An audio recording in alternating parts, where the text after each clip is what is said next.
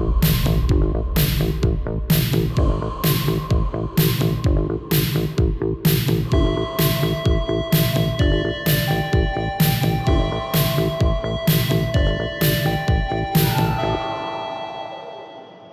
Всем привет, с вами музыкальный подкаст на репите от платформы для саморазвития номер один «Правое полушарие интроверта». Меня зовут Аркадий Романов, я историк, лектор, музыкант группы «Брысь», и здесь мы говорим не только о песнях, которые стоят у вас на репите, но и об исполнителях и музыкальных стилях, которые влияют на всю мировую культуру. Сегодня, конечно, будет разговор об отечественной музыке, но, я думаю, разговор не менее важный. Мы поговорим о шансоне, и пригласить э, в качестве соведущей я решил Наташу Хомякову, автора телеграм-канала «Чефернуть бы ништяк», и организатора концертов и музыкального менеджера. Наташа, привет. Всем привет.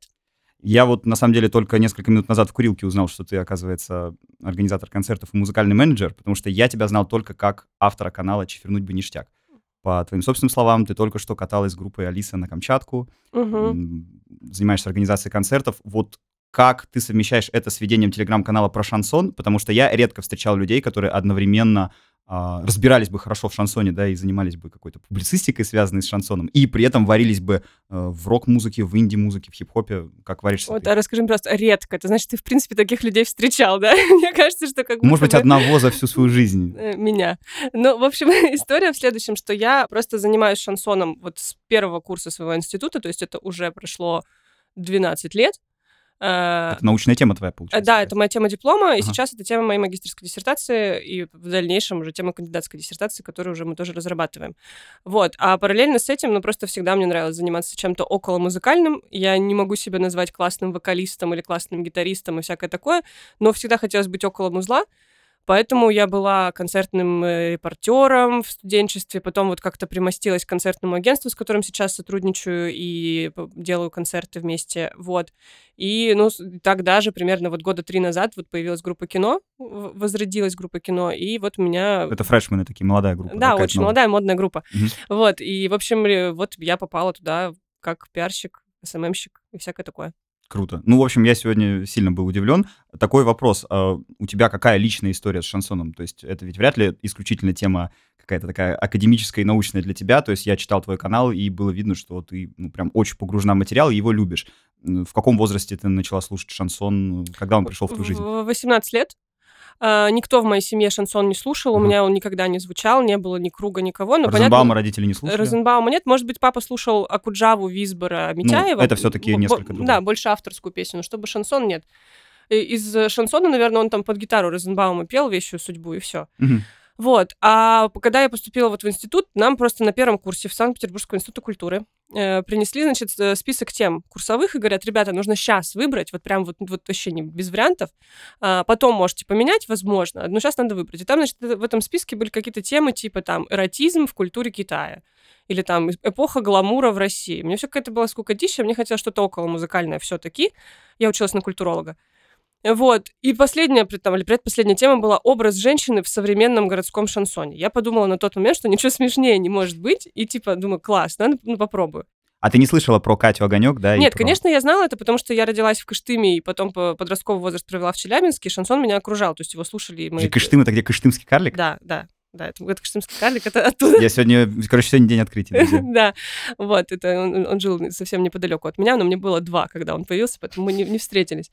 Ну, короче, э, мои друзья, понятно, что это слушали, моя близкая подруга школьная, с которой мы до сих пор дружим, она, ну, типа, выросла на Кучине, на Наговицыне, потому что у него папа там несколько ходок и всякое такое.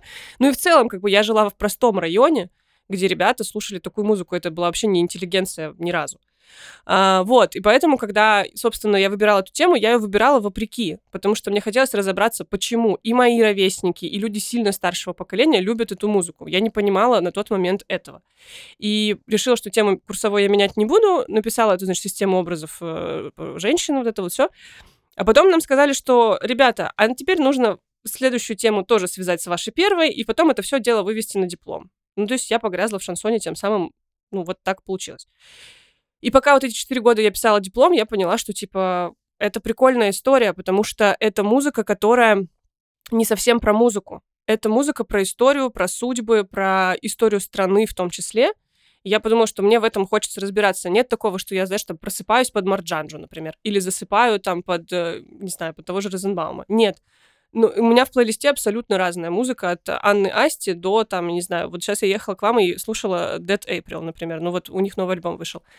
Э, но... ты меломанка в самом подлинном ну, смысле типа, этого слова. да, вот как бы это слово не было испохаблено, но тем не менее. Но мне кажется, что именно шансон — это такой большой культурный код, как вот сейчас тоже модно говорить, и тот факт, что от него кого-то воротит, а кто-то, наоборот, его любит, но в этом тоже может не признаваться. Это прикольная история для изучения, для исследования, а мне это супер интересно. Я с тобой полностью согласен. У меня тоже очень такой звериный и научный интерес к шансону, тем более, что я тезка одного из самых великих э, исполнителей, ну, если не этого жанра, то как бы предтечи этого жанра Аркадий Северный, и мой дедушка по отцовской линии, он был большим поклонником этого певца, в общем-то, в Сибири многие люди буквально покупали себе магнитофоны для того, чтобы слушать Аркадия Северного. То есть они на самом деле этим подготовили почву для будущих русских рокеров, да, потому что когда все эти магнитоальбомы русского рока а, в 80-е стали выходить, их слушало вот как раз подрастающее следующее поколение э, уже наших мам и пап. А поколение наших бабушек дедушек, да, оно было, ну, всецело либо во власти Высоцкого, либо каких-то других бардов, либо Аркадия Северного, потому что в его э, песнях могла быть и ненормативная лексика, и какие-то смешные байки, анекдоты, одесский колорит. Короче говоря, когда мне папа показал, кто такой Аркадий Северный, я очень долго смеялся, потому что у него очень смешные песни. Угу. Там всегда есть какие-то истории. А, песня про евреев, да, которая, с одной стороны, вроде как антисемитская, с другой стороны, она высмеивает а, советский антисемитизм такой бытовой. То есть он очень такой многогранный чудак был. У угу. него были там, значит, ответы на вопросы слушателей каких-то несуществующих, которые якобы ему присылались. А, концерты э, за границей как будто у него проходили. То есть это еще такой мистификатор, там вот примерно одного полета с Курехиным. Меня он тогда очень сильно заинтересовал. И, наверное, с тех пор, вот когда мне отец показал Аркадия Северного, я э, чуть-чуть в шансоне. Но чем дальше шла история шансона, я имею в виду хронологически, угу. тем меньше мне, для меня там было интересного. То есть вот все, что начинается с Лепса, там какой-нибудь э, Стаса Михайлова, Вайнги, да, и так далее, для меня это уже, ну, конечно, нулевых, все... короче, да? В общем, с нулевых для меня это, конечно, конвейер очень некачественной музыки. Но если мы говорим про шансон 80-х, 90-х годов, в принципе, он мне и музыкально интересен в том числе. У нас вот э, как раз выходит на платформе Самри по истории шансона. Там такая очень, очень краткая... Очень интересно будет посмотреть. Краткая сжатая история от и до. Ну, я тут как раз с Аркадия Северного начинаю, и вот заканчиваем, грубо говоря, на Каспийском грузе. Да? То есть mm-hmm. на влиянии шансона на уже современную музыку других жанров. Но здесь, на подкасте, я хотел бы поговорить именно со, с тобой, как с человеком, который вот прям научный, даже академически, да, mm-hmm. изучал эту тему, потому что я в ней все-таки не такой большой там спец, как в роке. Поэтому я уверен, что не только слушатели, но и я сегодня uh, узнаю много чего интересного. Начнем тогда, наверное, с э, исторического контекста. Ты уже упомянула, и это правда, что шансон э, — это не только про музыку, это и про историю, историю нашей страны. Получается, что мы можем с натяжкой сказать, что предтеча шансона, ну, того, что стало шансоном в 80-е, в 90-е, это э, тюремные каторжные песни. Я бы сюда добавила еще частушки. Uh-huh. Я бы сюда добавила всю народную культуру, которая была в тот момент. Uh-huh. То есть даже у того же Ленина любимая песня была каторжная. Есть пластинка такая, которая называется «Любимая песня Ильича». Она там выходила в 20 там, каком-то году, когда он умер. Вот. И, собственно, мне кажется, что это все слилось в одно, потому что частушки, каторжные песни, потом это все вышло в городские песни, когда утром в газете, вечером в куплете. А, и вот это все, оно создало такое еще... Причем добавился сюда еще кабак, сюда добавилась цыганщина, сюда добавились романсы. Это все создало вот такой огромный, многогранный очень сильный жанр, потому что мы можем спорить с тем, что входит бардовская песня в шансон или не входит, а входит цыганщина или не входит. Но типа это все равно грубо можно такими крупными мазками э, нарисовать как русский шансон, потому что это ну вот эта песня про нас про нашу душеньку. Все, что остальное дальше уже появлялось, оно появлялось сильно позже. А, а шансон, он присутствовал как бы на все, на, ну, по крайней мере, на протяжении 20 века точно, mm-hmm. во, во все периоды. Потому что если мы говорим про начало века, то это уличные песни романсы. Если мы говорим там 20-е годы, то это песни Непа. Ну и дальше там поехали. Потому что Вертинский это тоже великий шансоньер. Тут мы как бы никуда не денемся от этого. Э, и поэтому, если мы говорим про то, как зарождался шансон, он начинался с улиц и из низов, а, а потом уже дальше перекочевал в, и в конъюнктуру, и в какие-то такие там уже эстрадные истории, но вот пошло все из простых людей. И песни всякие бродяжничьи, да, там «Ах, зачем я на свет появился, а зачем меня мать родила?» Да. Это все эстетика вот скажем так, первой половины 20 века. И, кстати, если мы говорим про Вертинского, да, Вертинский, э, он шансонье, причем, наверное, даже в каком-то французском смысле этого слова, потому что, ну, это такой э, европейский шансон, да, который игрался и в германских кабаре, и в французских кабаках. То есть, ну, мне кажется, что с э, элементами русского романса, но он очень сильно в эту, как бы, канву и в традицию вписывается. Если мы говорим про то, что в итоге стало русским шансоном сейчас, ну, то, что мы сейчас понимаем под этим словом, это все, все-таки несколько другое. Я правильно понимаю, что эфемизм сам, да, русский шансон, он очень новый. То есть он появился, типа, лет 30 назад. Появился он примерно в то, в то время, когда вот появились там Круг и все остальные, потому что их нужно было как-то короче. обозначить. Потому что, ну, как ты назовешь эту музыку? Это и не рок, это и не поп, это Ну, вот... уже не романс и уже да, не блатняк, да? да ну, романс уже на тот момент вообще как будто бы все забыли, а блатняк — это уже такое сильно именно нарицательное, потому что, ну, у блатняка есть своя конкретная тематика. Угу. А то, например, о чем поет, там, не знаю, тот же Розенбаум или Круг, или потом все последующие артисты, там, Лепс, Михайлов и так далее, это уже же вообще не, не, не про то. Uh-huh. Но это, опять же, и не попса, это и не эстрадная музыка, это что-то вот, что-то пограничное. Uh-huh. А, и когда вот э, жанр объединяет в себе все, мне кажется, что вообще можно без разницы, как его называть. Ну, типа, просто понятно, что за русским шансоном есть определенный флер, да, когда ты говоришь, что я люблю шансон, все думаешь, что ты, ну, либо сидел, либо, точнее, ну, типа, очень плохий, плохой вкус, там, ты с ковида не вылечился. Ну и ладно, ну и что? Ну понятно, что типа когда... Вот мне, например, недавно пришел э, ко мне один мужчина богатый, не подумайте плохого про меня, но не суть, э, и говорит, Наташа, давай мы с тобой сделаем радиостанцию, основанную чисто на блатнике. Это прикольная идея, как идея, да, но я же понимаю, что мы туда не притащим руко... никаких рекламодателей. Потому что никто, не за... ну кто, кто масит геморроем, разве что, да, ну типа какие-нибудь спа-салоны для мужчин с э, окончанием. Ну это все. Никто нормально не пойдет, потому что есть у этого какой-то вот такой вот флер, не очень прикольный. Вот, и поэтому мне кажется, что в целом, если называть ту музыку, которую не, не дробить ее, знаешь, типа, я вообще, в принципе, очень не люблю это деление на жанры, когда это не постпанк, это там что-то там. Да какая нахрен разница? Вот это рок, все, давайте так назвать. Это инди, а это шансон. И все. Вы можете внутри шансона быть бардами, блатниковыми всякими артистами, можете петь романсы. У вас есть, ну, вот как бы рамки, в которые вы вписываетесь, потому что вы поете э, на понятные темы с понятными мелодиями, понятным языком. Вот и все. Значит, вы шансонье. Простите, пожалуйста. Вот Олег Митяев очень обижается, когда его называют шансонье. Он прям, ну, прям негодует. Ну, а как ты думаешь, почему было выбрано каким-то таким коллективным бессознательным именно слово шансон? То есть вот а почему э, этот стиль, да, жанр французской музыки, э, который вообще немножко все-таки про другое, да, если мы вспомним песни, не знаю, Жака Бреля, Джо Дассена, да, это все-таки чуть-чуть другие исполнители. Почему слово шансон решили выбрать для того, чтобы вот обозначить какое-то соединение а, романса, блатника и других Мне кажется, других здесь несколько есть ну, этому определением. Во-первых, потому что шансон — это просто песня, да, это самое простое, uh-huh. что можно что объяснить. А во-вторых, в начале 20 века были же шансонетки, uh-huh.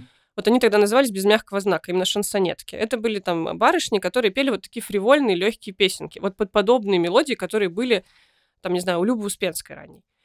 А, плюс ко всему, если мы включим какую-нибудь там Мирей Матье, и, ну, например, вот ты просто включишь там малоизвестную не «Подам-подам» песню, а какую-то просто песню Мирей Матье, э, и... Ой, не Мирей Матье, а Эдит Пиаф. Uh-huh. Да, включишь песню Эдит Пиаф, и вот просто без слов, но, но и не, не очень узнаваемая мелодия, тебе может показаться в какой-то момент, что сейчас запоет, ну, как минимум, кто-то другой. Ну, типа, Клавдия Шульженко, типа, да? Ну, типа, да. Типа, может быть, это Изабелла Юрьева сейчас что-нибудь ступит, или какая-нибудь Ляля Черная. Ну, то есть, короче, тебе может показаться, что есть отсылки, угу. все равно... К... А потом она поет на французском, такой, а, ну это французский шансон, простите, извините, мы интеллигенция, это мы слушать будем.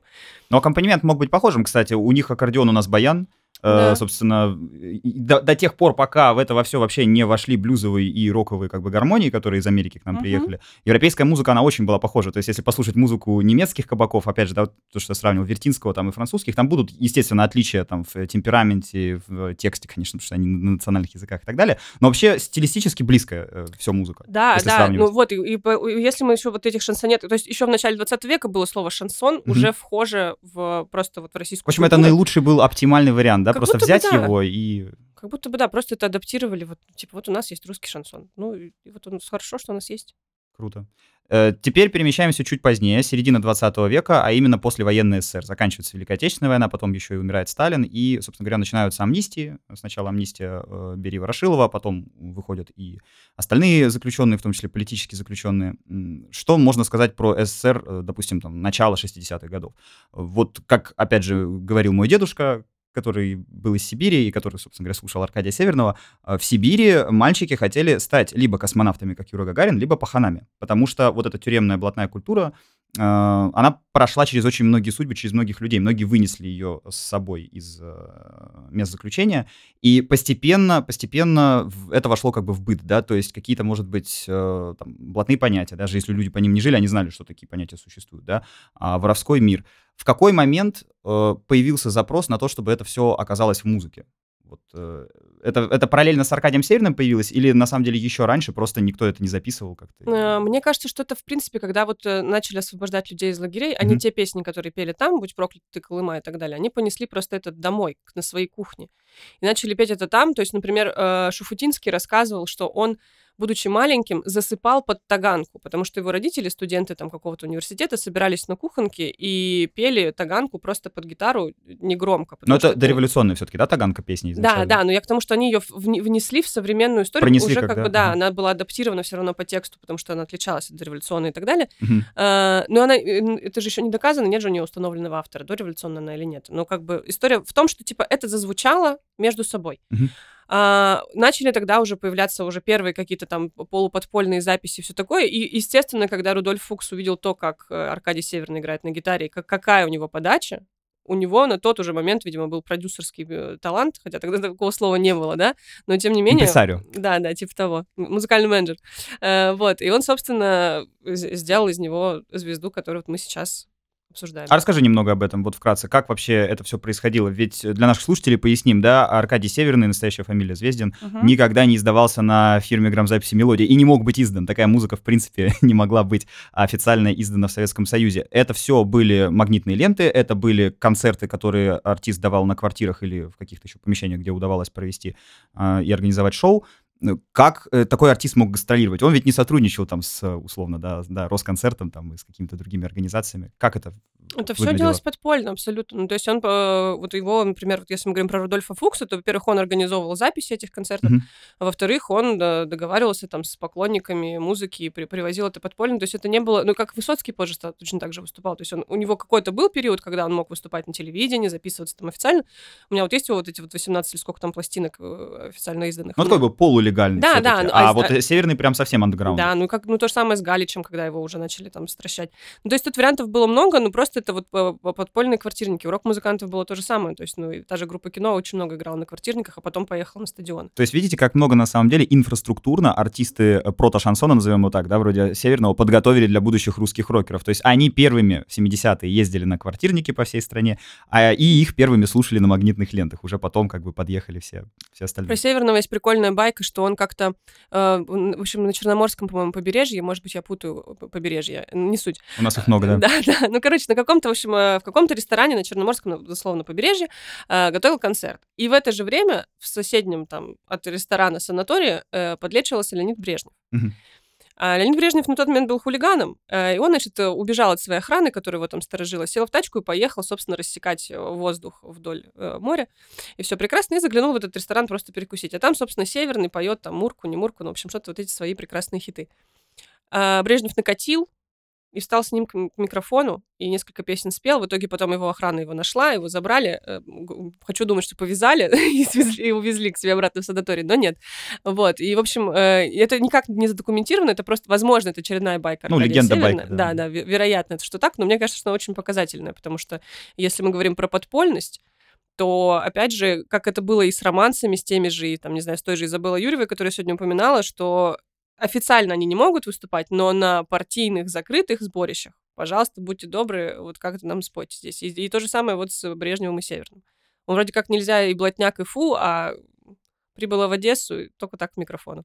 Я помню строчки музыкального критика Артема Рондарева, очень многоуважаемого, который писал буквально следующее, что а, самый главный мотор популярности шансона заключался в том, что это была музыка, радикально отличающаяся от эстрадной. То есть вот от каких-нибудь там вес, самоцветы, да, там, не знаю, цветы Стаса Намина, еще что-то. То есть а, любую музыку, которую человек мог э, и купить на пластинке, или просто послушать ее там на, на концерте где-то по телевизору, там Вологда, Вологда, Вологда, да. Но это все было как бы немножко не про жизнь, да, то есть там не было чего-то настоящего, чего-то искреннего.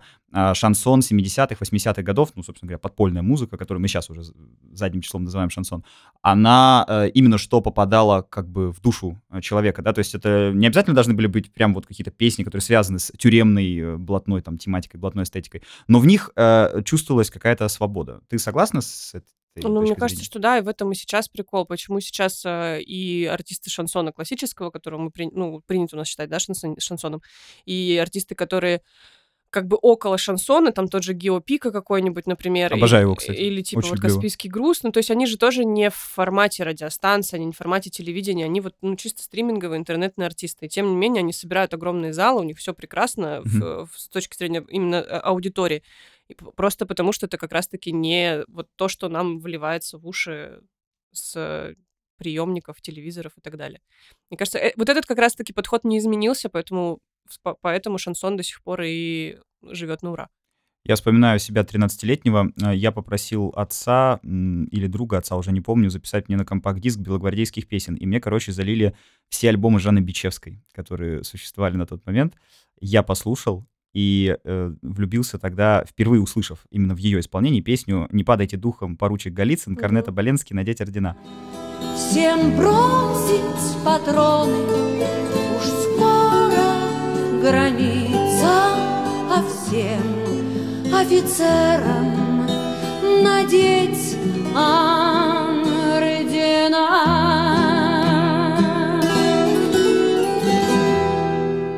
ну, как будто бы белогвардейская песня, там, какой-то булгаковский, да, сюжет, отступающие белые, они проиграли, но они хотят, э, хотят остаться на родине.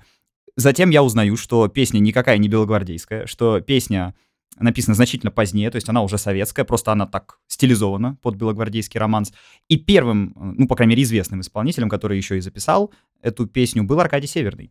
Я правильно понимаю, что в том числе благодаря шансону, ну, благодаря тому, что станет шансоном, а, белогвардейская эстетика, да, эстетика вот этого какого-то белогвардейского романса, она очень тесно переплелась с блатной, так скажем, эстетикой. По крайней мере, в народном каком-то коллективном, бессознательном. Потому что Розенбаум, да, уже в 90-е, у него я просто вот слушал эти альбомы, у него там одна песня может быть как бы условно еврейской, на еврейскую тему, да, следующая белогвардейская, чуть ли не про Колчака, ну, а потом что-то такое уже городской романс какой-то. А, Мне кажется, это тоже изначально было переплетение, потому что... То есть а, оно, оно не, не было создано в советское время, оно как будто было еще в начале Понимаешь, 20 тут, века. тут же вопрос в целом советской стилизации под народную культуру, когда были написаны все эти калинки-малинки, которые большинство людей считают народными, никакая Они она не типа, народная. они сто лет Да, назад, там да, или 120 там- лет назад были Да, написаны. или вот Матвиенко, который написал «Выйду ночью в поле с конем». Ну, до хрена же народу считает, что это народная песня. А она появилась там лет 30-40, может, назад. Да, да. Вот. И то же самое, мне кажется, что вот со стилизацией вот этой белогвардейской может быть шансон связан, но изначально романсовая вся эта история, она же была в кабаках. Ну, то есть романсы, они не звучали там, ну, они, они звучали в театрах, но не в, те- не в театре типа там Мариинки, да, это были типа оперетта какая-нибудь или частный театр какой-нибудь, вот это вот э, э, Арцебашева, где выступал Вертинский, да. Мгм. Э, то есть изначально это все равно все перекликалось. А, а в кабаках, ну, крайне редко сидели красные, давай будем по-честному, да, говорить. Они Да. как бы, ну, они эти кабаки потом грабили, возможно. Вот, и поэтому это изначально просто оттуда пошло, но просто когда наконец-таки романсы снова разрешили в Союзе, э, те романсы, которые зазвучали официально, они были, ну, не супер от- откликающимися людям.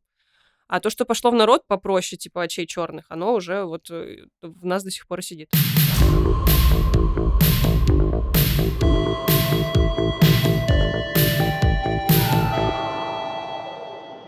Расскажи про Дину Верни. Это вот вторая э, важнейшая героиня 70-х годов, записавшая, как мне кажется, самый важный и самый крутой э, альбом раннего шансона. А, собственно говоря, во Франции записанный, изданный, но ставший популярный в том числе у нас. Дина Верни — это великая женщина, которая была музой для многих художников, скульпторов и так далее, и она очень любила вообще, в принципе, русскую культуру, вот эту вот так называемую низовую, и, приехав в Советский Союз, она познакомилась с теми людьми, которые как раз-таки недавно вернулись из лагерей. А, Она приходила в просто в их дома, в квартиры там общих знакомых и так далее, и она запоминала их наизусть, их э, песни и мелодии, потому что вывести из страны, естественно, ничего не могла, никакие ни рукописи, ни там тетрадочки, ничего такое. Да, как иностранку проверяли, конечно. Да, да, конечно, ее проверяли. И она, э, приехав в Париж, просто по памяти записала вот, э, вот эту пластинку, которая вот называется «Русский шансон». Э, И вот сейчас ее, слава богу, что можно послушать. И недавно музей «Гараж» выпустил прям биографию, очень хорошую книжку э, Дины Верни. И вот сейчас вот наконец-то про нее снова начинают говорить много. Мне кажется, она прям этого была супер достойна. Очень, это вообще супер, мне кажется, не то что недооцененный, но слегка подзабытый, может быть, современным поколением э, исполнитель. Поколение там моих родителей помнило это, этот магнит-альбом. Э, просто для слушателей поясню, да, э, Дина Верни, когда она уже приехала в Советский Союз и вот эти песни выучила, была дамой в возрасте, то есть она родилась там сразу после конца Первой мировой войны, в Кишиневе причем, значит, mm-hmm. родители ее перевезли во Францию. Во Франции в годы Второй уже мировой войны она успела побывать в сопротивлении, то есть буквально как бы сражалась там с нацистами в том или ином виде. Да, и помогала евреям спрятать. Да-да-да, то есть история вообще супер, супер героическая. Потом там, значит, и в ее жизни и Матис был, да, и многие другие великие французские деятели искусства и культуры. И вот эта уже достаточно заслуженная взрослая дама приезжает к нам в страну, заучивает э, блатные песни. Кстати, некоторые из них, которые она в итоге исполнила, были авторскими. Она одну песню Высоцкого спела, yeah. если не ошибаюсь. Э, приезжает во Францию, берет в руки гитару и начинает эти песни петь на ломаном русском. Но в этом такой шарм. То есть там «И вот сижу опять в тюрьме». И вот сижу опять в тюрьме, Не светит больше солнца мне. На нарах, на нарах, на нарах. И вот э, ты это сл- слышишь, вместе с тем, как это сыграно, в этом есть даже налет какого-то, не знаю, психоделического рока, что ли, да, то есть вот э, то, что на самом деле было как раз модно в то время, там, в конце 60-х, э, в начале 70-х годов, она как будто это все немножко привнесла за счет своего такого иностранного флера и иностранного исполнения. Так что, друзья, заходите, мне кажется, на стримингах это уже везде давно есть.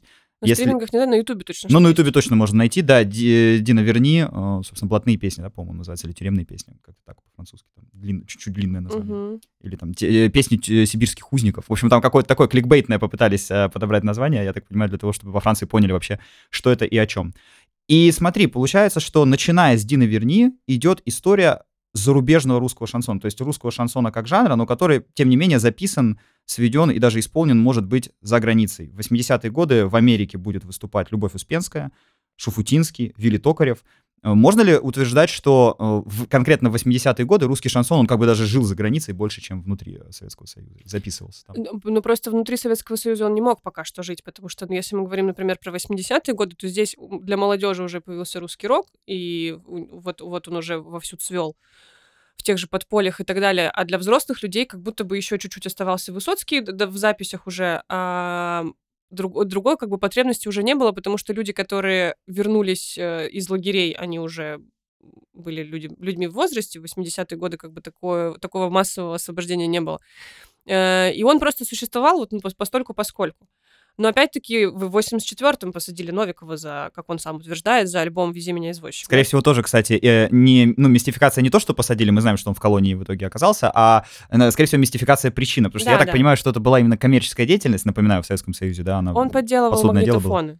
Он mm-hmm. брал магнитофоны своего производства и вешал на них э, фирму Маршал. Короче, бизнесом занимался, да, говоря да, современными. Свердловский... Сегодня это было бы законно, но тогда, к сожалению, ребят, Авито Свердловский хулиган, да. Но, типа, конечно, он считает, что... И он в своей биографии очень подробно это все расписывает. Как что он из них совести, что он пострадал. Да, записки уголовного барда называется. Книжка потрясающая просто. Там на протяжении 400 страниц человек трогает себя просто на самого себя же. Вообще, Новиков, да, интересный персонаж в том плане, что это типичный пример супер талантливого и при этом отвратительного отвратительного такого вот э, неприятного какого-то человека. Я смотрел с ним, по-моему, передачу «Земля-воздух», что ли, была такая в начале нулевых годов, когда исполнители приходили, и там, в общем, какие-то радиодиджеи, ведущие, критики обсуждали их творчество вместе с артистом.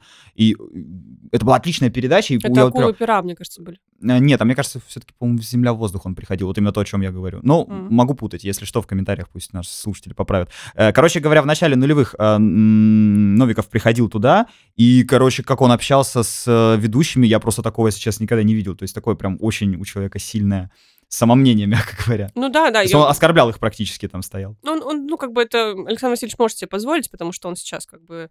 Ну, сейчас тем более он может позволить. В статусе что, мэтра, да, так сказать? Во-первых, мэтра, во-вторых, он сейчас чиновник, он э, возглавляет Уральский театр эстрады, у него все как бы прекрасно в Свердловске, в Екатеринбурге. Вот, но я к чему это говорила? К тому, что все-таки шансон был и внутри страны тоже, но просто не, не совсем легально существовал. Mm-hmm. А что касается иммигрантов, я, наверное, думаю, это третья волна, да, иммигранты третьей волны же были те, вот кто Шуфутинский, там, Нов... Э, это Токарев и Успенская. Да, но они ближе к ней точно, чем Да, да, да. Ну, в общем, э, да, там это все дело зацвело, потому что там и Гулько, и вот эти все ребята, которые э, пели в, в русском самоваре. А, А поясни, русский самовар это... Это ресторан на, по-моему, Брайтон-Бич, если я не ошибаюсь. Э, Брайтон-Бич, если что, друзья, русскоязычный, ну, в меру русскоязычный район Нью-Йорка. Да, да, да. И вот там был ресторан «Русский самовар», где собирались, э, собственно, вот эти вот шансонье и вот давали те самые кабацкие концерты, которые, ну, там, не знаю, за 50-60 лет до них э, тоже как бы звучали, но немножечко в другой просто тональности. Вот. А здесь оно, да, зажило, зацвело, но потом он, они все как вернулись и как привезли сюда всю свою музыку. И все зазвучало здесь. Я просто для наших слушателей, чтобы чуть погрузить в атмо- атмосферу Брайтон-Бич, ну, может быть, вы помните, этот район фигурирует в фильме «Брат 2», э, когда мы, русские, э, на войне своих не бросаем, да, то есть вот Мгм. эта знаменитая цитата была оттуда, но э, я вам э, зачитаю э, короткое воспоминание Алексея Германа, э, режиссера, который как раз э, в конце 80-х посетил Нью-Йорк и зашел на Брайтон-Бич. Там меня поразил Брайтон-Бич, где продавались тянучки и конфеты «Раковые шейки», а рестораны назывались «Астория» или «Европейский». Я поразился книжкам, которые продавались в магазинах за гроши. Они не понадобились иммигрантам, надо было переучиваться на английский. Валялись никому не нужные Цветаева и Мандельштам. Запомнил тетку с девочкой. Девочка говорит «Хочу айскрим, хочу айскрим». А тетка отвечает «Анжелика, если я сказала no, значит no». Зощенко какой-то. Прелестная жизнь. Если бы я уехал в Америку, только там бы и жил. Вот такое было воспоминание. То есть, э, о чем э, я хочу сказать, да, это очень такое, конечно, специфическое место обитания скажем, русскоязычной миграции, не только русских, но и, в принципе, людей, да, которые близки к русскому языку или русской культуре, или советской культуре. И там вот э, в этих ресторанах, да, насколько я могу Мгм. понять, в каких-то заведениях выступали артисты, которые в дальнейшем станут культовыми вообще в истории русского шансона. Но начинали они именно как такие мигранты в Америке. Шуфутинскому пришлось эмигрировать, да, пришлось уехать, он не смог здесь, по собственным словам, а, выстроить карьеру, встроиться вот в этот как бы, да, нормированный какой-то мир советской. Ну, но сам он говорит, что он уехал, потому что он отказывался сбрить бороду. Это любимая байка Михаила Захарча, когда он говорит, что э, в Советском Союзе могли быть только три человека с бородой. Маркс, Это Маркс, Энгельс и кто-то там еще, я уже не помню. А, вот, а он типа... Два, походу. Нет, нет, точно, что И третий то, не- кто-то. и то оба из Германии, как бы 19 А, века. Ленин. Ну, вот. там борода такая, ну, знаешь. тем не менее. Ну, Наташ, короче, а он... э, У меня, та- у меня тоже борода тогда есть, если у Ленина... Может, и у меня тогда. Ну, короче, э, суть в том была, что он сказал, что он отказался сбривать бороду. А ему говорят, ну, тогда, дружище, тебе не, не- не с нами не по пути. Слушай, вот эти мистификации, да, и какие-то красивые легенды, афоризмы, это вот прям, это свойство, да, шансона как жанра? Мне кажется, за это во многом его и как бы любят, если я Ну, понимаю. конечно, ну, потому что в этом есть душа. Это как ты сидишь на кухне, травишь байки. Ну, ты вот, и- а здесь он тебе со сцены или в микрофон, или вот там по радио. История, рассказывает. короче говоря, да?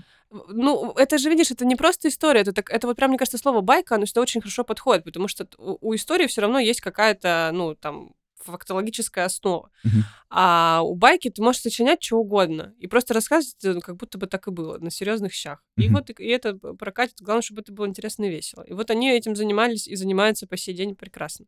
Но вот эти три артиста были связаны между собой напрямую, потому что, например, Любовь Успенская исполняла песни на тексты Вилли Токарева, а Шуфутинский играл вместе с Любовью Успенской, вообще играл со многими людьми, потому что он был не автор а, и поэт, а он был именно что вот музыкант, аранжировщик, да, автор музыки. И, кстати говоря, Шуфутинский, на мой взгляд, ну, это тут можно поспорить, конечно, со мной, это самый выдающийся именно аранжировщик и музыкант в русском шансоне, потому что если мы послушаем то, что он записывал с ансамблем «Атаман» э, в 80-е годы, это, кстати, все точно есть на стримингах, я вот пока сюда ехал, слушал, а, переслушивал, там, ну, джазовые гармонии. То есть там человек не просто приехал в Америку и играет э, что-то для эмигрантов, ну, как бы не сильно впитывая американские музыкальные какие-то жанры и традиции. Там вообще, если вот э, музыкально разложить, э, ну, человек вот хорошо послушал на самом деле ту музыку, которую делали в Штатах, причем раньше, там, в 50-е, 60-е годы, да, классический весь джаз видно, что очень хорошо знал. И все это так очень гармонично соединил с традицией вот какой-то русской кабацкой песни, да, там, ресторанной песни. Thank you, ladies and gentlemen. Please allow me to introduce Misha Shufutinsky and his Ottoman band.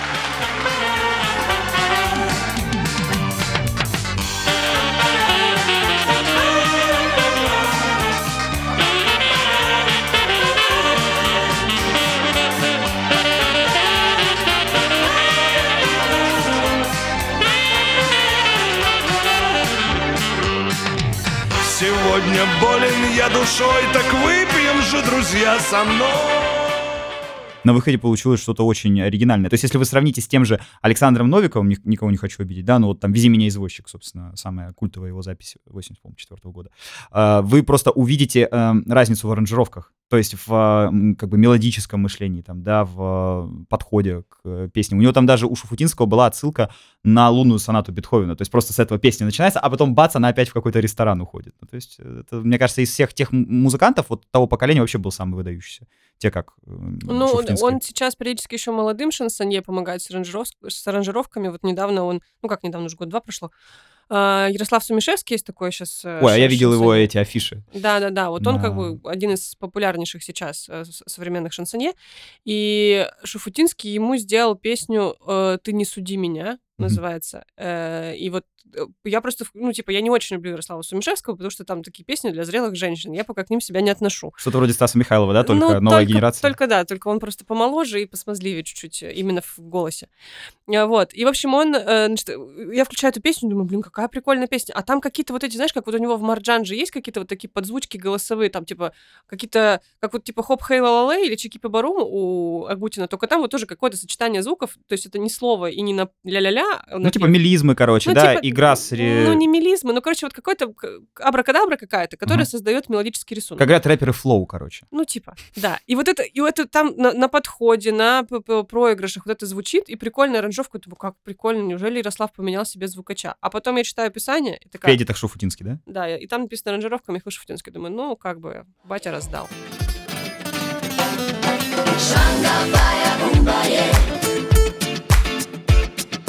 Shanga Baya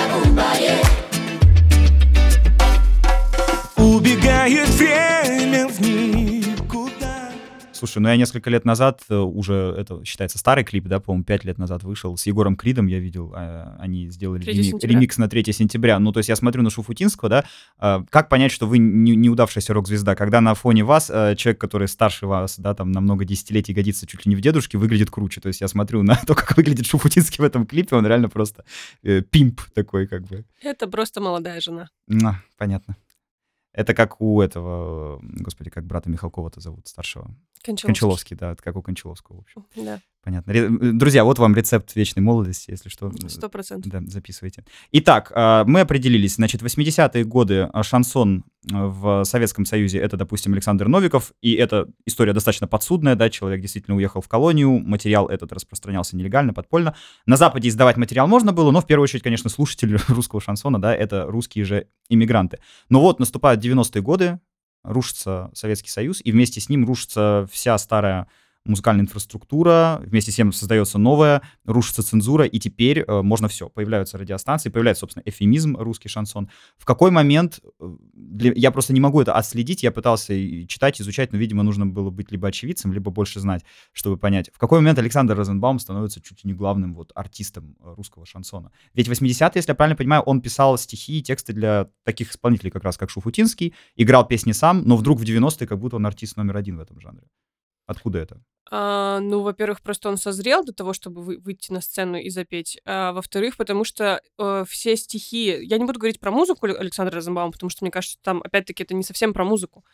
У Розенбаума нужно очень сильно вслушиваться в тексты и в э, его подачу, то, как он исполняет эти песни. Мгм. А, вот, и просто к тому моменту не было никого, кто бы делал хоть что-то похожее. Потому что если мы возьмем всех шансонье, которые пошли дальше, это было все равно либо похоже на Наговицына, либо похоже на Кучина, либо похоже на Круга. То есть это все попытки подражать. Он пришел сам, он пришел ни, на кого не похожий и с такими глубокими текстами, что, ну, как бы люди вслушивались. Даже если это там гоп-стоп, который там на 20 за 20 минут им был написан, пока он ужинал, как он сам рассказывал, а, это все равно классная история. То есть это, если мы говорим про его вот этот вот э, блатной цикл, про его Семена, то это песни, когда тоже люди понимают, про что это, потому что это и не про каких-то там одесских хуркаганов 20-х годов, а это вот про тех э, хулиганов, которые вокруг них. И вот всем все понятно, все такие типа, так да, перо за это получай, все понятно. Меня всегда поражала в Розенбауме вот эта широта и палитра вкусов, как я уже сказал, да, еврейские песни чередовались с белогвардейскими романсами. На самом деле песен, в которых есть вот этот самый одесский колорит, у него все равно много, но еще больше песен, где есть петербургские, да, как бы петербургская это топономика, там, э, это родной просто его город. И много-много чего еще. И я всегда, как бы, когда слышал эти песни, я, ну, меня как-то в голове не помещалось, что их автор один и тот же человек. То есть есть артисты, вот вроде Наговицына, которые, вот знаешь, Как говорил Брюс Ли, я там боюсь человека не который знает миллион разных ударов, который знает один удар, но повторяет его миллион раз. Вот Наговицын Мгм. это человек, который в итоге повторял один и тот же удар, но просто очень э, хорошо его отрабатывал. У Розенбаума как будто и альбомы друг на друга не похожи. То есть вот я слушал несколько из 90-х годов, да, они достаточно разные. То есть где-то я вообще бы, может, не сказал, что этот шансон действительно похож на какую-то вот там авторскую песню, там, да, бардовскую песню. Ну, видишь, у него, если взять казачью песню, то это уже как бы не авторская, не бардовская Мгм. песня. Если мы возьмем того же вот этот блатной цикл про Семена, это уже как будто бы и блатняк. Ну, то есть, действительно, это просто уникальный, мно- многогранный человек. Вот его а, альбом в Дребезги, который вышел в 23-м году, перед Новым годом, прям Мгм. накануне, ну, это просто фантастическая история, потому что, а, во-первых, он очень цельный и концептуальный, во-вторых, а, Александр Яковлевич умеет как-то вот и про любовь сказать так, что не в лоб, знаешь, не просто вот там все для тебя, рассветы и туманы, а вот как-то вот очень так, что ты сидишь, думаешь, боже мой, вот вам 70 с лишним лет, а не могли бы вы, пожалуйста, меня позвать просто побеседовать с вами? Я вот просто прикоснусь к великому. И, и то, то, как он там остро говорит про политику, при этом не называя, что это политика, ты между строк читаешь. Короче, у него, ну вот просто ну, богом поцелованный человек, вот и все. Круто. А для тебя вот из артистов 90-х, да, то есть вот мы уже их перечислили, допустим, там Круг, э, Наговицын, Розенбаум, ну, может быть, я кого-то не назвал, ты назовешь, кто самый вот любимый, кого ты, может быть, больше всего слушал именно как э, слушатель? Ну, естественно, что это Розенбаум, да, потому что, опять-таки, я сильно текстоцентричный человек. Мгм. А, вот, и мне не нравился круг вообще никак. Это я должна признать. Это меня за это часть моих подписчиков просто периодически поносит. Да, правда? Да, А да. ты это как-то высказываешь какой-то... Да, я несколько раз это высказывала, Критику? да, в своих постах, что я, ну, типа, просто это не моя музыка. Ну, типа, есть же вот понятие, что, типа, мне нравится или мне не нравится. Ага. Я по- по- при всем уважении, я понимаю все. Я знаю, что ты потом спросишь меня, почему величие круга. Этот вопрос всегда звучит.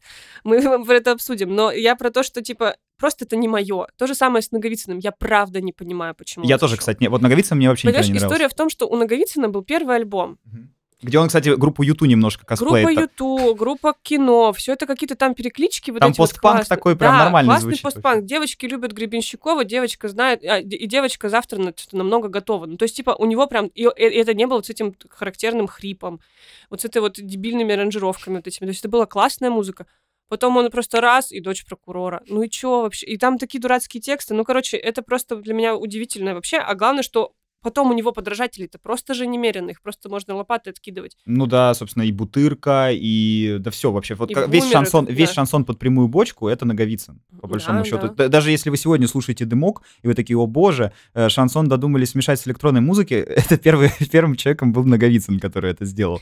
Ну, Ну, в как этом, кстати, его рецепт успеха, мне кажется, потому что он, мне кажется, понял, что э, вот если совместить шансон с танцевальным битом, этого же раньше не было. Все-таки, да, э, все артисты 80-х годов, они все равно делали вот около романсовые аранжировки, да, или какая-то, может быть, ресторанная музыка. Ну, под это можно медленный танец потанцевать, но вот прям подергаться под это нельзя. Э, Наговицын, Кучин — это прямая бочка. То есть, по большому счету, да, это попытка сделать вот э, то, что звучало на радио э, в популярном сегменте, какой-нибудь там Евроденс, да, вот, ну, все, что тогда было популярно.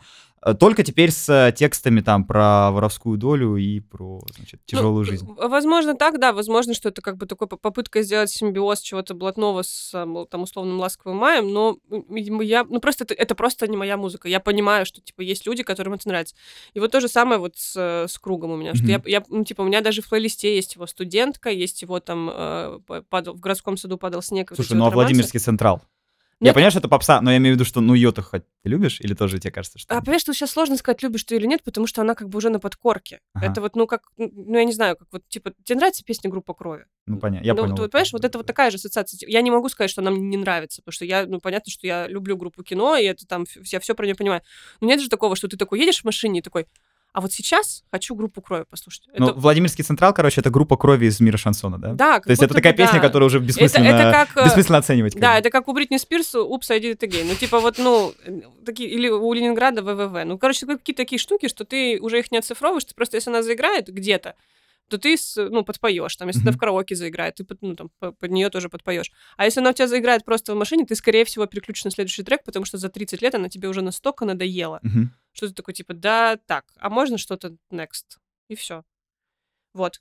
Тогда давай все-таки подкрадемся к э, этому человеку, раз ты уже про него чуть-чуть поговорила. Михаил Круг. Э, Кстати говоря, что объединяет, например, Круга и Наговицына, да, это такая трагическая внезапная смерть, потому что во многом она дополнила их мифологию, да, дополнила их биографию. То есть Круг — это легенда, который ушел, ну, в общем, на пике э, своей популярности в собственном доме, убитый бандитами чуть раньше, от неизвестных причин, по крайней мере, я не смог найти никакой точной в информации.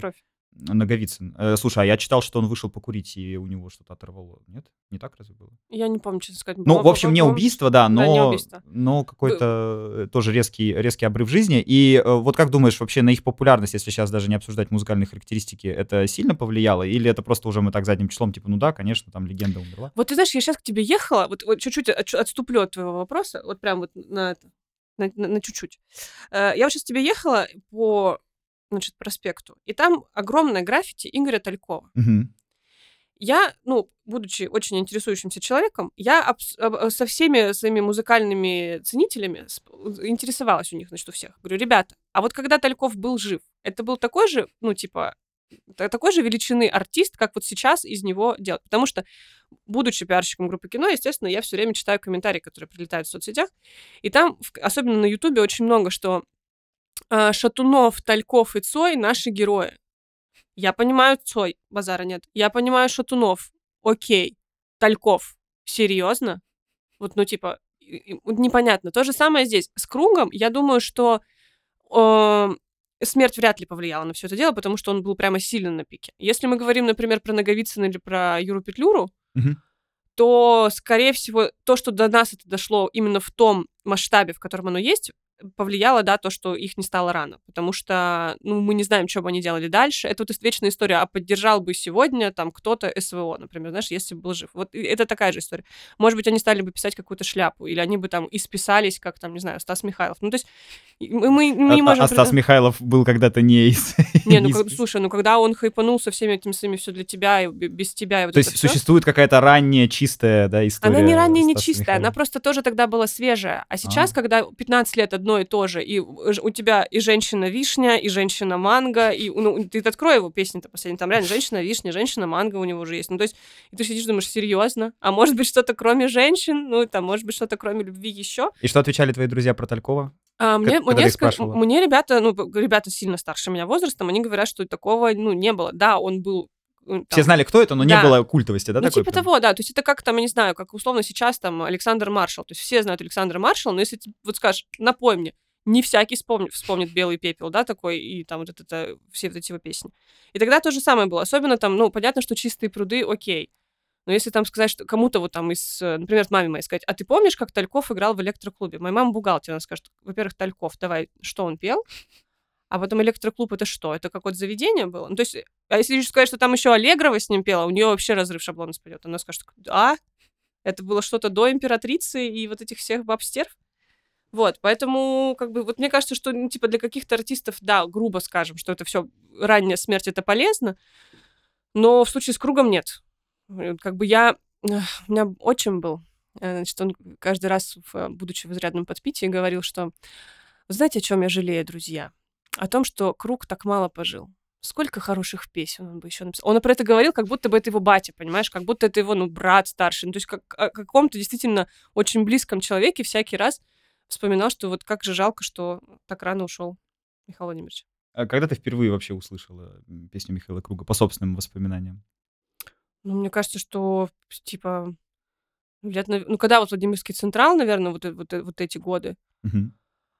А потом уже в школе, когда Жиган Лимон почему-то стал популярным вдруг из всех его песен, и вот Жиган Лимон и Девочку Пань. А, еще, еще же тогда, когда появились всякие те МДК и прочее, то есть это там типа середина нулевых, И мемы пошли с и Кругом? мемы пошли про золотые купола, про кольщик на Калимне, вот это вот.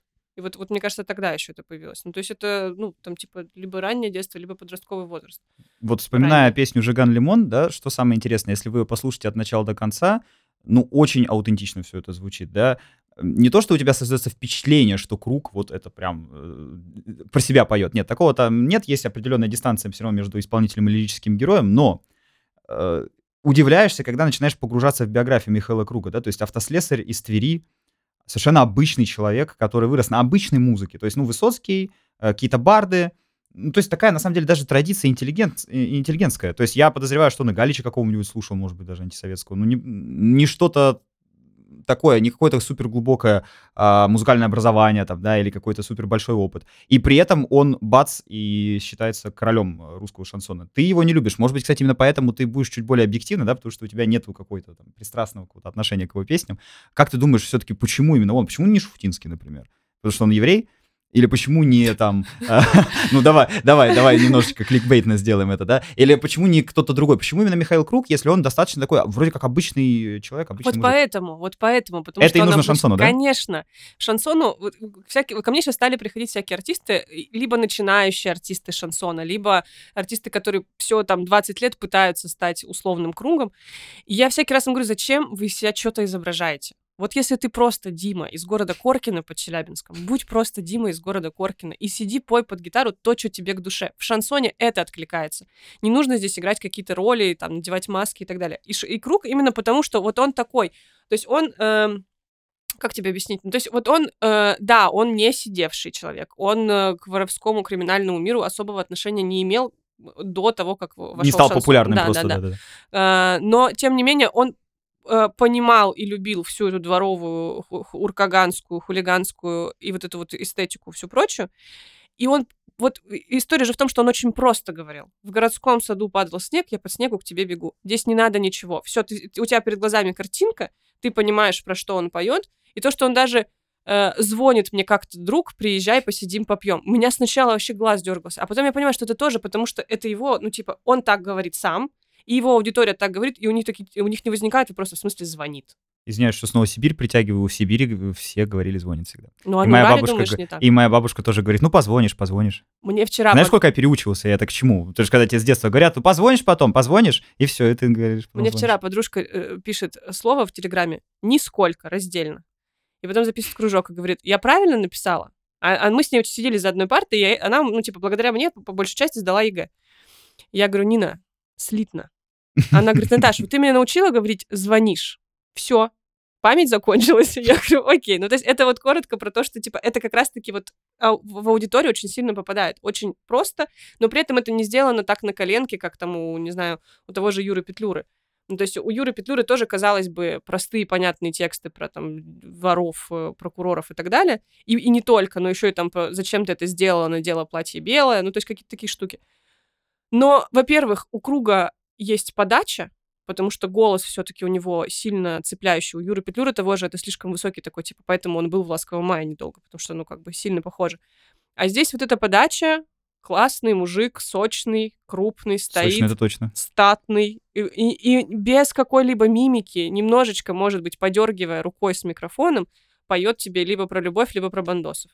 Что еще надо? Не, очень спокойная манера, это, мне Абсолютно. кажется, подкупало как раз всех. Плюс э, немножко крунерские интонации, то есть вот тот, что делали американские певцы вроде Синатры там в 40-е, 50-е годы, да, или там Бин Кросби, то есть когда ты поешь очень спокойно, аккуратно и точечно интонируешь какие-то слова, то есть это едва заметные акценты, но они ставятся именно там, где нужно, и от этого текст на тебя как бы И при этом, действует. при этом еще нету вот этой вот улыбки. То есть, если мы сравниваем его, например, с Сенатором, Сенатор же это очень лучезарный человек, который всегда на широкой улыбке, там заигрывает глазами, глаза блестят. Здесь он же не улыбается. Мгм. Круг же всегда и у него просто ирония в глазах, такая ухмылочка.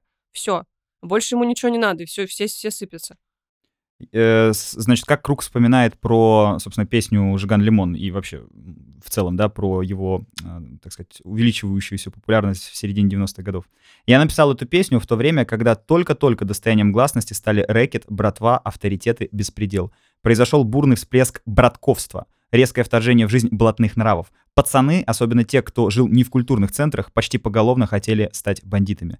Если, как мы заметили, да, после, собственно, 50-х годов 20 века в бытовую советскую культуру, да, вошли очень многие тюремные понятия, потому что люди имели за плечами там и лагерный, и тюремный опыт, то в 90-е годы преступность просто выместилась на улице, и, грубо говоря, русский шансон, который продолжал традиции блатника или непосредственно пел про какие-то, да, там, воровские дела, он очень хорошо рифмовался с э, окружающей действительностью.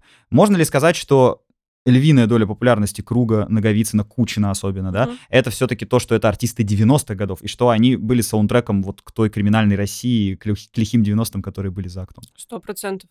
Ну, а, а они поэтому же и появились, просто потому что тогда этого требовало время. Мгм.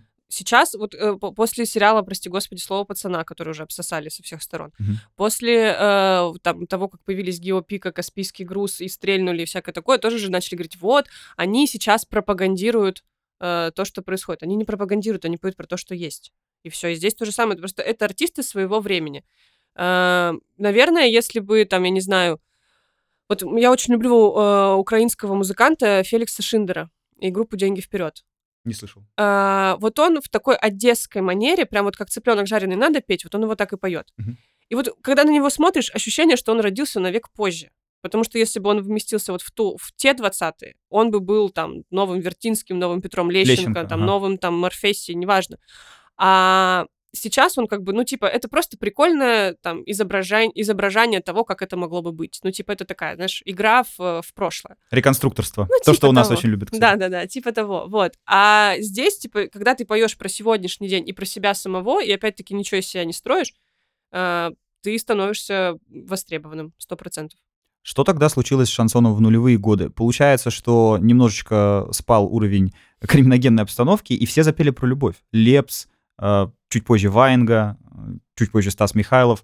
То есть если начинать перечислять артистов э, радио шансон, да, или там шансон, э, шансон-исполнителей нулевых и ранних десятых, то там практически везде лирика. То есть это исполнители, которые не давят на блатную педаль. Ну, то есть, понятно, была группа «Бутырка», э, для тех, кому не хватило, но как будто в целом шансон э, смешался просто с эстрадой и стал эстрадной песней. Это Ам, так или не так? Мне кажется, что, знаешь, тут надо тоже нулевые разделять. Вот мне кто-то недавно, по-моему, какое-то какое нежелательное издание мне писали, типа, Наташа, дайте комментарий про шансон, и там были вопросы, которые меня просто, которых меня полыхает просто так, что, мне кажется, вам здесь в Петербурге, видать, меня из Москвы.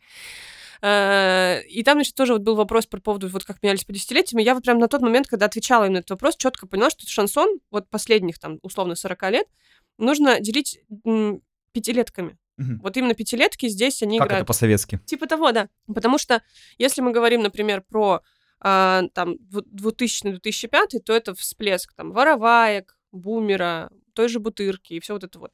Если мы говорим про чуть позже, то тогда да, здесь уже появляется Ваенга, здесь появляется Михайлов, здесь появляется Трофим с его шашлычко, шашлычок под коньячок и так далее, хотя он был и в 90-е. Трофим как бы с кругом на одной сцене в музыкальном ринге стоял и бился.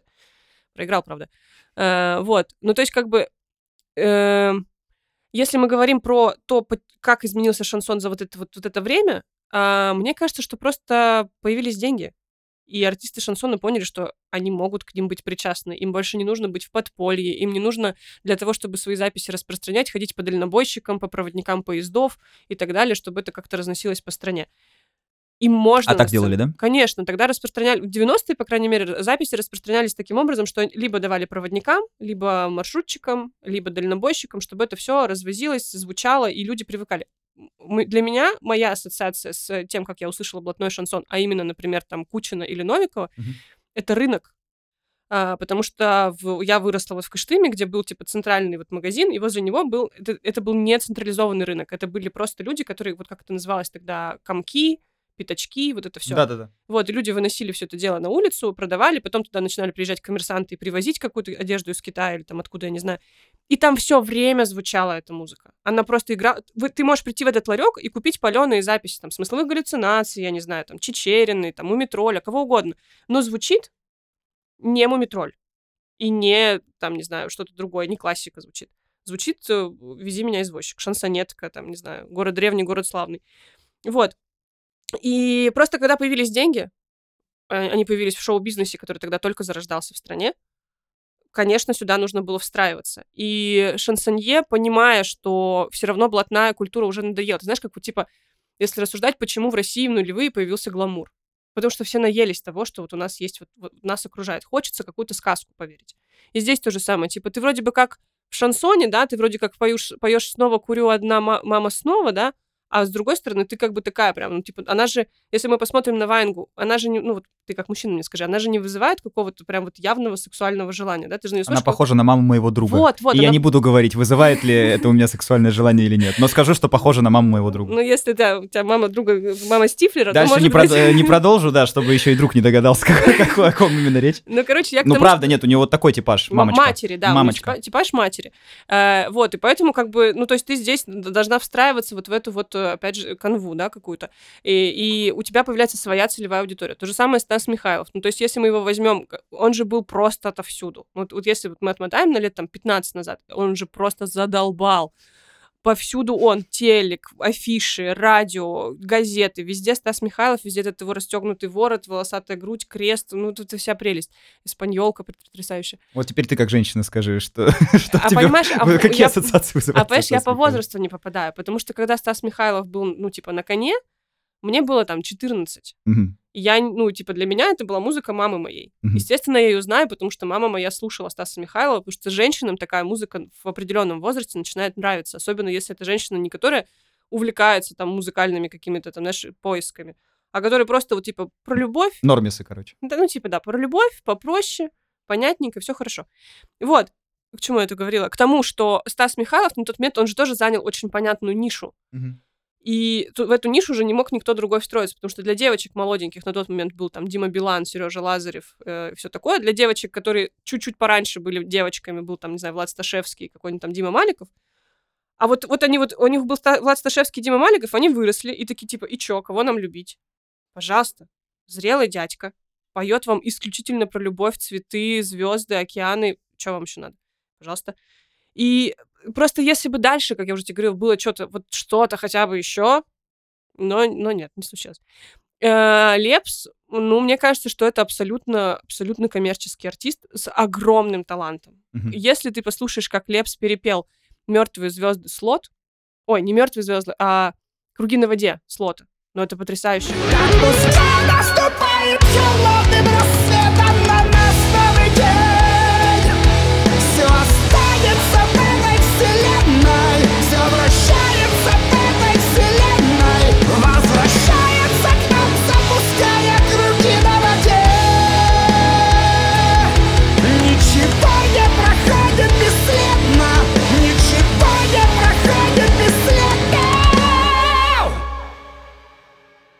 Если бы он в эту сторону пошел, он бы не стал, конечно, таким богатым человеком, но он бы, возможно, подвинул там каких-нибудь Кипеловых и каких-то, потому что с его вокалом, с его подачей, с тем, как он там харкается на концертах, ломает стойки, ведется абсолютно рок-н-ролльно, вполне возможно была бы У него очень характерная подача, и э, по аранжировкам, если слушать, да, там очень много рока. Ну, то есть Очень э, много. у- уда- ударная секция очень сильная, чего в шансоне вообще А- никогда не было нигде. Да, а при этом он еще, чу... ну, то есть Лепс, в отличие от многих других, он чухает время, потому что э, много песен для его последнего альбома, последнего альбома написал Ваня Дмитриенко, например. Мгм. Казалось бы, да, сколько там Ваня сейчас, лет 17?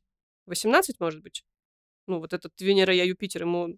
Он вообще ему... Мне кажется, уже чуть старше, но в, в, в ну, этом до примерно, 20, да. короче, точно. Да-да-да. И тем не менее, он написал до хрена песен Лепсу, и еще фитанул с Лепсом. И это сделано не потому, что это Егор Крид, которому нужно хайп сорвать, да? То есть, ну, типа, если ты не послушаешь пластинку Лепса и не прочитаешь описание, ты вряд ли узнаешь, что это Ваня Дмитриенко Мгм. вообще. А они вот сделали, сделали круто. Круто.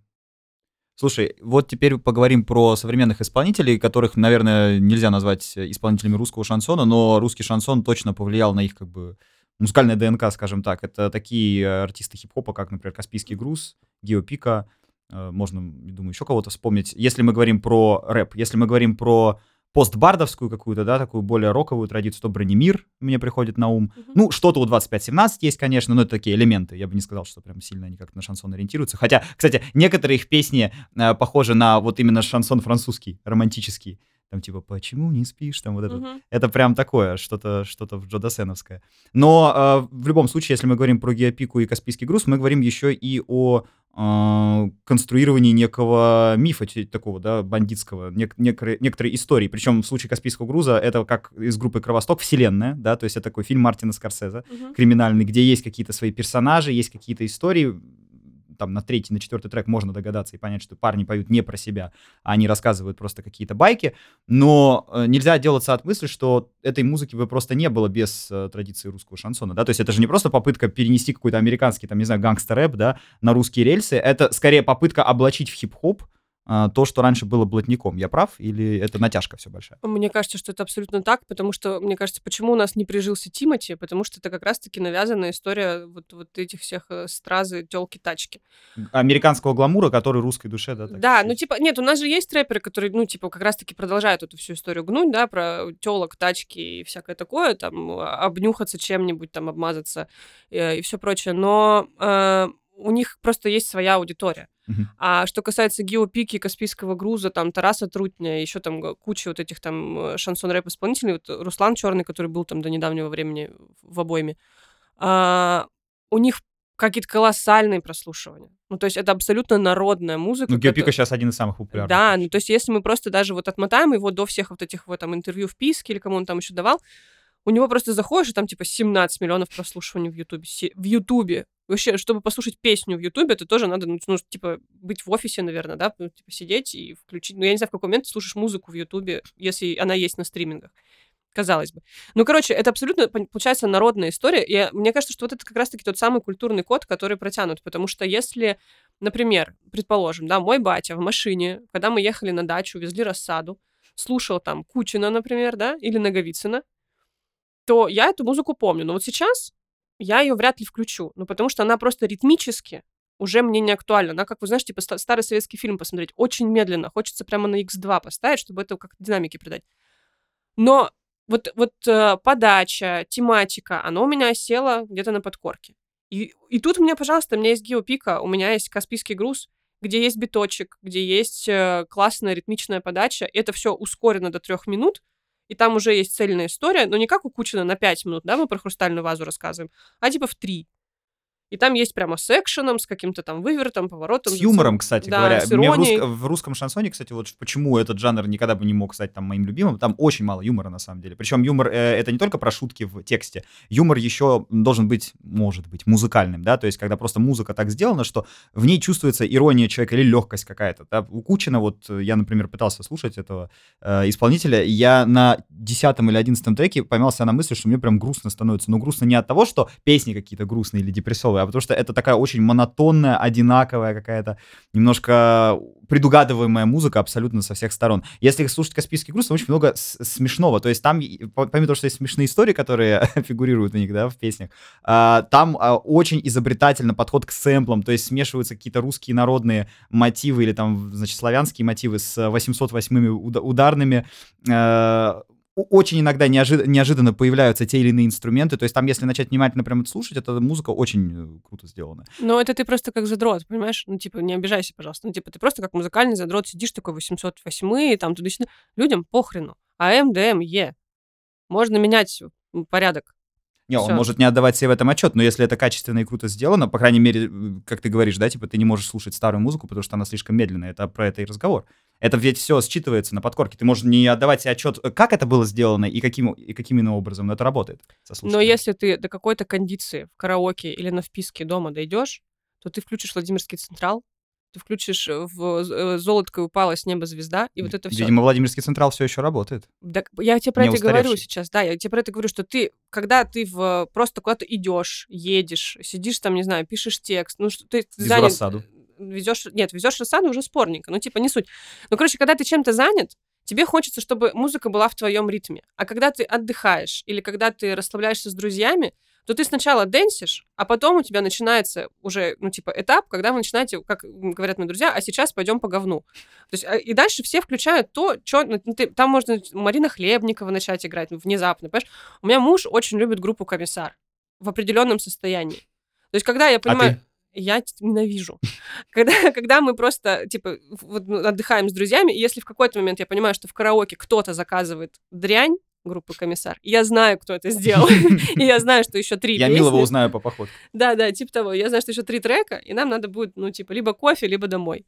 Вот. Потому что тебе в какой-то момент просто хочется, вот, типа, ну, как сейчас модно говорить, заземлиться, знаешь, типа, вот, вот, вот заземлиться, к корням пойти, и вот корням нырнуть вот туда вот, где Наговицын, Кучин и все такое. Но тебя не поражает тот факт, что вот мы живем в каком же 2024 году, э, и один из самых, а может, наверное, самый популярный, я не считал просто, да, э, трек «Геопики», э, посвящен колонии для пожизненно заключенных «Черный дельфин». Если не лирические треки Мгм. разбирать, да, если где прошла ты, а вот э, именно что с блатной с какой-то тюремной темой, вот, вот такая жесткая песня-то на самом деле. И причем там миллионы, миллионы, миллионы и прослушиваний, и просмотров везде. Так потому что ее слушают пацаны, которые знают, что такое черный дельфин, и девчонки.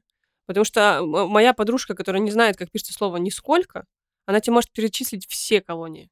Она тебе может назвать имена всех маньяков и серийных убийц. Потому что она, ну, типа, она выросла на передаче «Криминальная Россия», и сейчас, пока мы там читаем, не знаю, новости про э, смерть Димы Маркова, например, она будет э, читать новости про то, где кого, что, какая поножовщина, бытовуха. Мгм. И у- у- другие интересы просто, потому что есть ну, такой, знаешь, типа информационный пузырь. Я вот недавно очень сильно спорила с ребятами, которые ну, такого сильно либерального направления тоже делают модные подкасты. Не будем называть, кто это именно.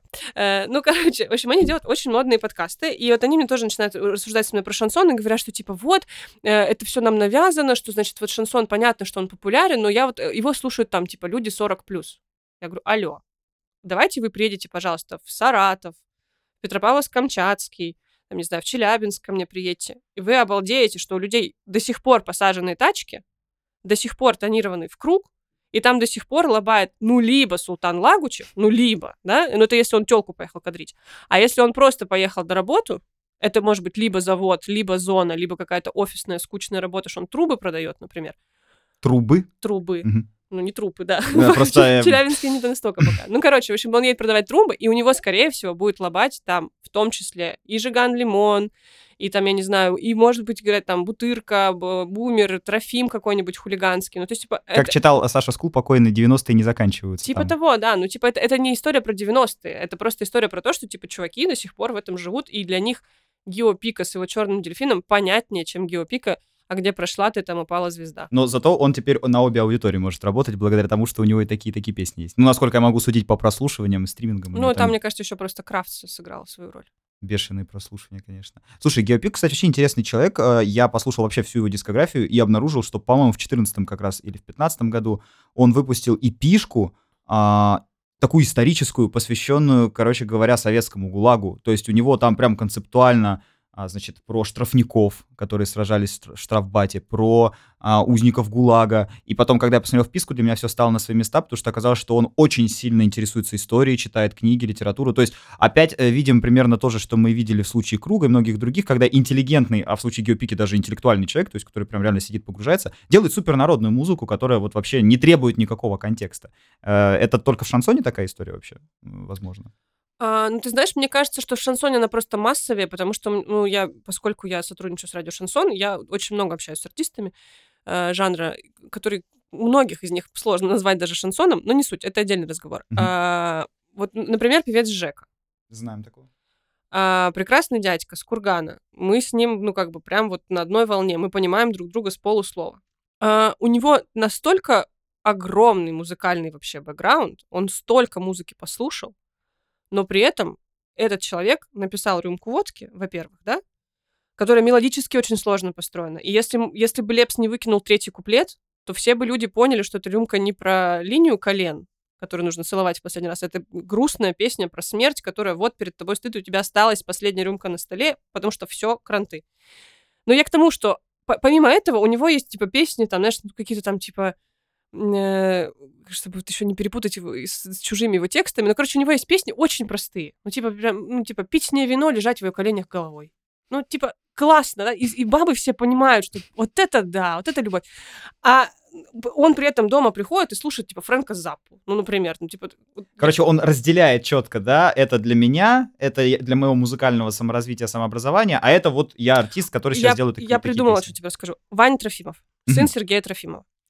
Значит, ему сейчас лет, наверное, 20, может быть, 21. Он, значит, э, учился что-то в Италии в- каком-то музыкальном университете. Сейчас он тоже учится. в общем, он супер талантливый барабанщик. А, Естественно, поскольку его папа Сергей Трофимов, который умеет писать абсолютно разную музыку и для Ваенги, и для, там, не знаю, певицы Каролины, и для Александра Иванова, прости господи, и так далее. Ну, то есть, короче, и при этом свои песни пишет тоже абсолютно разноплановые, от регги до, там, прям блатного шансона. Ну, короче, Ваня очень наслушанный чувак. Но пришел он, значит, к нам в гости. И, ну, я просто позвала познакомить его с Юрой Бардышем. И говорю, слушай, Ваня, ты же что-то поешь, можешь исполнить? И Ваня берет гитару и просто, под, ну, типа, под пять аккордов, блатных абсолютно, начинает петь э, песню «Алена Гулена». Ну, та- ну, дальше не надо продолжать текст, потому что я, во-первых, не помню, во-вторых, потому что, ну, ты понимаешь суть. Следующая песня, которую он исполнил, «Я эксгибиционист, поджар и маскулист». А, Та-да-да-да-да-да, фалос словно кисть. Под, под- под- под пальто, что-то Прям фалос словно кисть. Да, и то есть, ну, типа, он вот эту всю прикольную историю про то, что ты говоришь, что мало юмора в шансоне, вот он чуть-чуть его сюда немножечко так вспрыснул, но все равно это обернул в шансоновую историю. И он- я его спрашиваю, почему шансон, Ваня? Ну, типа, потому что батя в этой, в этой культуре или почему? Он говорит, нет, потому что когда я сидел в Италии со своими одногруппниками, и они мне включали свою музыку, значит, вот как, ну, там были не только итальянские, там, типа, французы, немцы, там у них какой-то был международный университет. И они включали музыку, под которую они росли, и которая у них сейчас играет на застольях, там, с родителями, всякое такое. И он говорит, я сижу, но мне прямо скучно. Я им говорю, ребят, сейчас я вам покажу. И он говорит, я поставил им Северного, я поставил им Круга, я поставил им Батю, и они все охренели. И тут я понял, что в этом силище, потому что, типа, даже они не понимая текста, они поняли, что это все равно про то, что душа развернулась и завернулась обратно, как на свадьбе. И всем стало хорошо. Круто. Ну, давай тогда как-то зафиналим. Э, Вот сейчас что можно послушать из э, музыки, которая с натяжкой или не с натяжкой может считаться русским шансоном? Из нового чего-то, чего мы могли не знать, не слышать. Я вот там упомянул Бронемира. Ну, мне кажется, не все наши слушатели знают, кто это такой. Пойдите, сходите, э, послушайте. Ну, Саня, видишь, он такой, как бы, он тоже сильно про тексты. Он Мгм. как бы такой Розенбаум для начинающих. То есть у Саши надо слушать прямо тексты, вслушиваться Мгм. и все такое. Ну, у нас публика, просто поскольку у нас платформа для саморазвития, у нас, я думаю, тексты любят. Ну, тогда, да, тогда Бронемир ок, но если мы уйдем чуть-чуть в более простое что-то, то вот мне кажется, что вот у Юры Бардыша вышло две песни шансоновские. Мне кажется, они гениальные. Мгм. Песня «Эмигрант» и песня «Красное вино боли, белое вино надежды». А, из последнего я очень люблю Михаила Бублика. Я считаю, что это потрясающий мелодист. э, У него классные тексты, у него все в нем сочетается, и если он сможет снова выступать э, с концертами, это будет просто must see. А я просто не в курсе, снова имеется в виду, что Ну, он не- Ему пока что нельзя выступать. Я просто вообще не знаю ничего про этого человека, что с ним. Он из Мариуполя. А, все понятно. Можно не продолжать, да? Да, да. А, Вот. Ну, в общем, короче, у- до недавнего времени он давал еще концерты, Ага. и это было просто потрясающе. То, как он работает на сцене, то, как он, какая у него подача. Если вот просто послушать у него песню, не знаю, там, например, «Такие новости» называется, это фантастика. Мгм. А, вот. Если мы говорим про что-то попроще, то, наверное, это... Ну, наверное, что я бы все-таки советовала последний альбом Розенбаума, сто процентов. Мгм. Ну, Вот который ты упоминал, да, в- который 23 называется «Вдребезги», да, «Вдребезги». о- он супер, супер классный. Вот. А если прямо из каких-то новых артистов, то мне очень нравится Гоша Грачевский, потому что у него тоже такой какой-то нео-шансон, у него классные аранжировки. Мне не очень нравится его подача, потому что мне хочется в нее маленько хулиганщины добавить.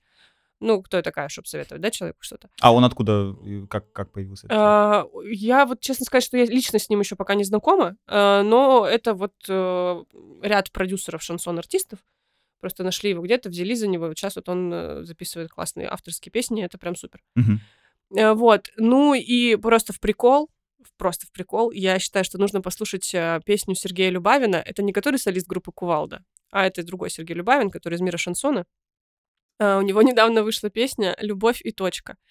И просто с первых строк вы влюбитесь, потому что ты идешь в белом платье, как невеста, до тебя целовал я только знамя.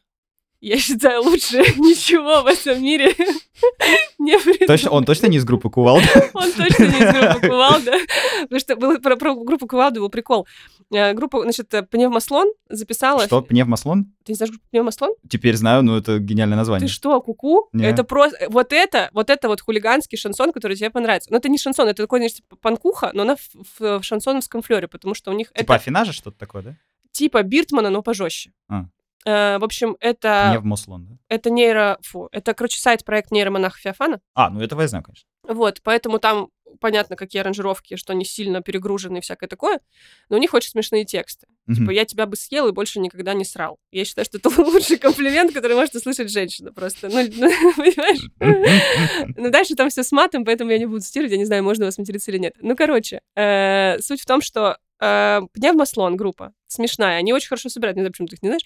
Э, Короче, э, записала фит с Сергеем Любавиным из группы Кувалда. А поскольку стриминговые истории хреново э, подстраиваются под э, имена, то эта песня попала в библиотеку Сергея Любавина «Шансонье».